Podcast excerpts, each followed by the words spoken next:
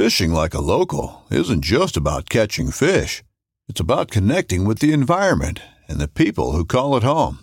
It's about hearing the stories and traditions that have been passed down for generations and sharing unforgettable moments with the people you meet along the way. Fishing like a local is having an experience that stays with you forever. And with FishingBooker, you can experience it too, no matter where you are. Discover your next adventure on FishingBooker. Welcome to City Church U's Knowing God Guided Reading Podcast. We hope you will join us this holiday season as we read J.I. Packer's modern classic, Knowing God. All right, guys. Well, thanks again for tuning in to the Knowing God Christmas study. We're talking about chapter 8 today, about the majesty of God. And I'm excited to talk some about this because I think that the majesty of God is one of those phrases or like one of those words that has this kind of like thrown around that people just it just seems like the right thing to say. Like there's like certain things when people pray that they're like, God, your majesty. It just like feels like, you know, not to make light of, you know, God's majesty, but just there are certain words that are used a lot that we don't really pause and think about and reflect on and I think this mm-hmm. falls into that category. So, yeah, um, you know, Packer opens up and talks about the Latin means greatness, the greatness of God. Um, the word majesty, when applied to God, is always a declaration of His greatness and an invitation to worship. Mm-hmm. And so good. I thought that was good. Let's let's talk momentarily just about what does that look like because when we talk about an invitation to worship, I don't. I think we all agree that that doesn't mean like just to stop like musical style and just start singing right? Like just any moment like oh i gotta you know. So what does it look like? What is this what does this invitation to worship look like? I kind of see it as as in we should be drawn in to praise him. Mm-hmm. that his when we are um you know, we're in recognition of his greatness as we study more and we, we grow in, in our knowledge of him and his, you know, he, he is majestic. Mm-hmm. And I, that's, it's just not an adjective we mm-hmm. use so often, which I yeah. think you're talking about. Um, but in his majesty that he is praiseworthy mm-hmm. and he is the only being, I mean, mm-hmm. he is God who whom is worthy of mm-hmm. praise in that way. Um, so I think like the invitation to worship, which I love that he stated it like that, is that the gr- knowing the greatness of God should lead us into worship in in our thoughts, mm-hmm. in our actions, like we worship God and how we live our lives as well. So I think it's really in, in all areas that we should be led to praise Him, and that looks like a lot of different things. But just the fact that we we are taking that step from like I'm not just going to say like, "Hey, God is great." Mm-hmm. It's actually going to lead me mm-hmm. to worship Him mm. as our God. Yeah, I totally lost my train of thought. Oh yeah, um, when uh when he at the beginning of the book talked about just meditation, mm-hmm. I think this is really where this starts to come in. Mm-hmm. Like when we start to talk about, you know, the majesty of God or the greatness of God, this is the kind of thing I feel like should really like pull us into worship. Yeah. Um, kind of begin drawing our minds to more like God is way more than us. And he's way more than anyone we know, the greatest person or thing that we could think of. Um, and I think that's how worship like really starts to become real for us and how you can really begin to like meditate on God. Yeah. I think too when we talk about like the majesty of God, a lot of times people go to to visual things like, you know, when I walk out of my house at night, it's really dark in the area I live, and you can look up and you can see all of these stars, and like, you know, it can draw out of me admiration towards the Lord for His mm-hmm. creation and how glorious He is. I think that was what you were referring to of of like an acknowledgement of the goodness and the glory and the greatness of God. And you know, Paul in Romans 12 talks about, you know, we present our lives as a living sacrifice. This is our true worship. That like worship and acknowledging majesty is not just in the song and the truth that we sing, but also in the thoughts that we have and the posture mm-hmm. we have, what how it like where does our heart wonder when we see these glorious things in, creation?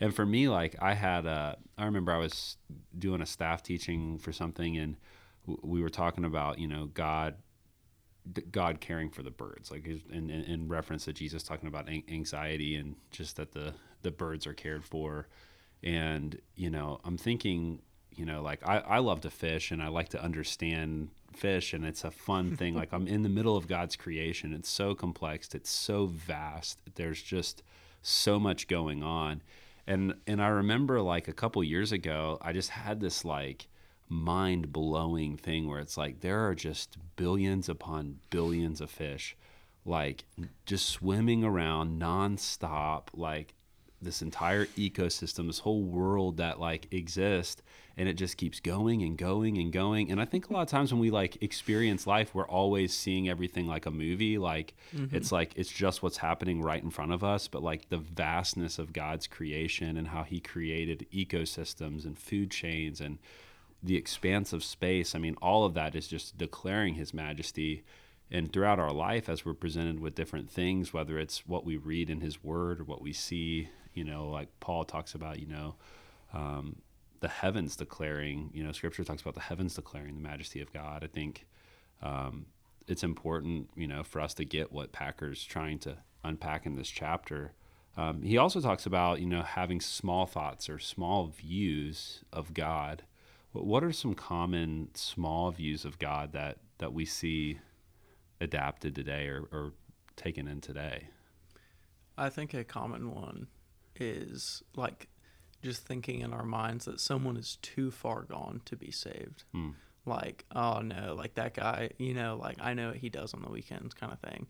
Like he's he's too far gone to be saved or you know, I just wouldn't want to hang out with him, wouldn't want to talk to him. That sort of thing I think is like small thought of God that you know sin is sin. God like saves people from it. Mm-hmm. Um, big or however small it may look on the outside. Um, I definitely think that's that's one that I've struggled with in the past, like thinking like, oh, I don't know, you know, um, and just not trusting that you know God is bigger than something like that.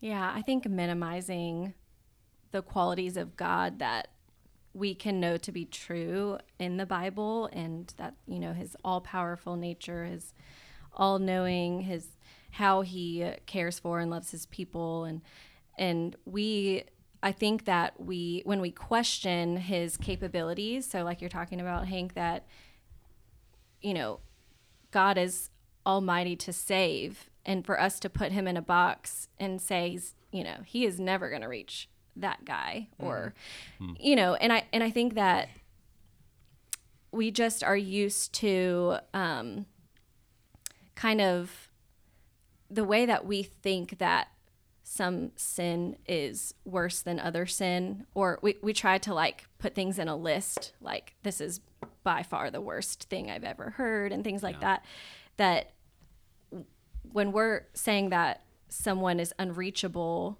you know what does that say about God? Yeah. First of yeah. all, like we're wrong, but we're also putting God, we're taking away qualities that He has said to be true of Himself. And so I just think we have to be really careful because sometimes we won't um, think that we are really doing, like, we don't think of it as like a disservice to God because we don't realize what by what we're saying or functionally how we're living yeah. what what that yeah. says about God we yeah. don't connect all the dots, you know. I think too like we can make God small when we always view God as working when things are going well. You know, like yeah, oh God is like point. God sure. is really working in my life right now.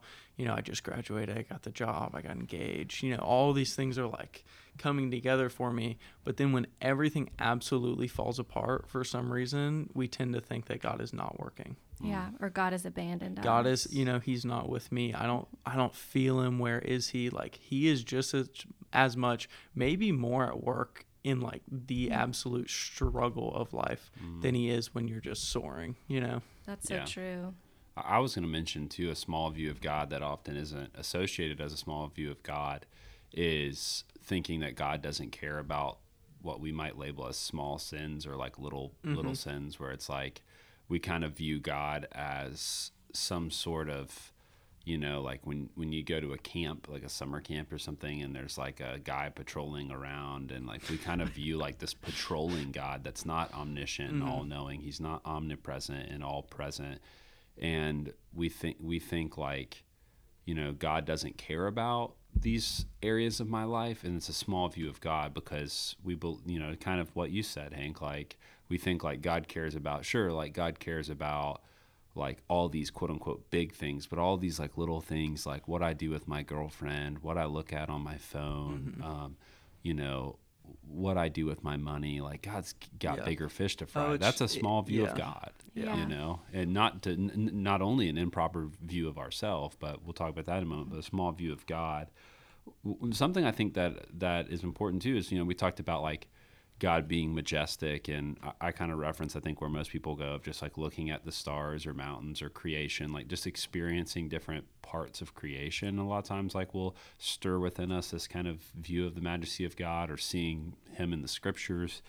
But but at the same time, He is personal, and I think that's a tie to what I was just mentioning. But um, how, how does this play out in our lives? Like the the fact that God's not only ma- majestic, but He's also personal. Yeah, I think like the that truth that he knows each of us personally and and knows all of our thoughts and the hairs on our head like it that is very difficult to um, wrap our human minds around. And and Packer talks about this on page 83 but just how God being personal we can't compare that to how we're personal or personable to each other. Like it's not a human trait, it's a godly trait. Um, but I think that there's a real sense of intimacy there when we can see it in the right perspective as God as majestic and great, but also personal, um, that He is the perfect father. And so I think of like the father figure who um, has great concern for his children and is gentle and tender and sympathetic and patient and compassionate and you know we can't and i think we we just in recognizing his majesty can't lose sight of his you know how he is personal mm-hmm. as well. Yeah, he's not like he's not outside of it all. Mm-hmm. I feel like often like we'll say like God is majestic and we'll think like, you know, grand picture, which is good to think of, but also like he's personal. Um, page 84 it says um, but a living person thinking, feeling, active, approving of good, disapproving of evil, interested in his creatures all the time. Like he is interested in our lives, not in the way that he doesn't understand what is going on in them, but that he personally cares for his creation. Um, human beings being like his pinnacle of creation that he made. I think that's I think that's helpful and something that he he talks about too. And on, on page eighty five, he he asks this question. I think is good. How may we form a right idea of God's greatness? And something that we think a lot about because we're on staff with, with City Church U is how do we help form college students' thoughts about God and about His Word in a way that will suit them and serve them for the rest of their life, wherever they go next. Mm-hmm. And I think that that's something that as I grow older, I see more of God's greatness in the the personal things and in the things that are that seem grand and majestic. Um, how do we do that? How do we wor- how do we try to form right thoughts about who God is? I think it starts with Bible intake. I really do. Like just a consistent reading of the word. It doesn't mean you have to understand everything going on, but consistently reading the word so that like your everyday is influenced from the scriptures. Um, just, you know, taking some time in the morning um, to, you know, just take a step back, you know, stop thinking about what, you know, you have to do throughout the day and just think about you know how God is working in your life. Maybe write out some ways you've seen God working in your life. Just thinking through the scriptures and trying to have more of like a heavenly mindset of like thinking about how God is actually like active. Yeah, that's great. And something that made me think of, Hank, when you were talking was when we are reading our Bibles, um, which we know to be God's revelation of Himself, to actually take note of when God talks of His own characteristics, when Jesus talks of His own attributes, and and it's not only that because we can see through other Bible stories, we can point out ourselves God's nature and His characteristics in um, in those Bible stories. So I think that just not to pass over um, that information, to like mm-hmm. actually really take that in, and not to think of like, well, I know people, I know people who are compassionate, but this is God and, and his compassion for the people that he loves. So it is on such a grander scale. Anyway, I just I think that's something that's been helpful for me as we have just had more Bible engagement lately as we go through our mm-hmm. Bible reading plan that I just can see God's character in the scriptures, but you have to be you just can't glaze over it, I think. Um, and that's kind of been key for me. Yeah, I think obviously we all agree that the the primary shaping um, element in the way that we see the world and the paradigm we have is is the word.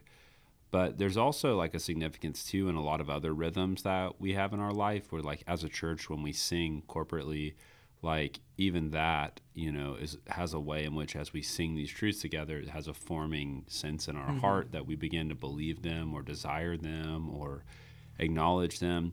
I think something that's important to mention here too is is maybe some of the things that are forming our view in negative ways. Like this is where we think so much of what we consume is neutral. The television we watch, the movies we watch, Yeah. and we have to be careful to say, okay, are these things forming an incorrect view of who God is, how great God is? Um, and I think that's really important too to to consider as we uh, talk about this. Um, if you go to page 88, we're talking about our response to majesty. Um, it's a really great way to, to close it out. But he talks about, you know, that there's wrong thoughts about God and then there's wrong thoughts about ourselves. And those things are often linked, you know, like one uh, improper view of God leads to an improper view of ourselves and vice versa. How have you guys seen this play out in our culture today? Yeah, what what he really gets at here is like sort of this like negative thought, feeling of abandonment, feeling like God's not, you know, close to us, which speaking from personal experience, like that can happen, you know, that can happen often, more often than we would want it to, that we feel like, you know, God is not with me. I don't feel like I'm walking with the Lord. Um, but really, like, that does come from a, you know, disability in our thought about God because God has, he, he has not left us. He's closer than we know.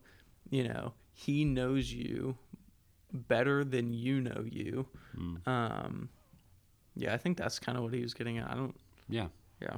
And that that's that small view of God, mm-hmm. like mm-hmm. you know, to to say that. Yeah, and and so he he says our our thoughts of God are not great enough. We fail to reckon with the reality of his limitless wisdom and power. And once we can recognize that that I am not thinking highly enough of God. Like this is a consistent issue. This is, you know, and and in that sin to to repent and um and to start to find God's greatness and and praise him for that. Um, and he and he says under number two, he never abandons anyone on whom he has set his love, nor does Christ.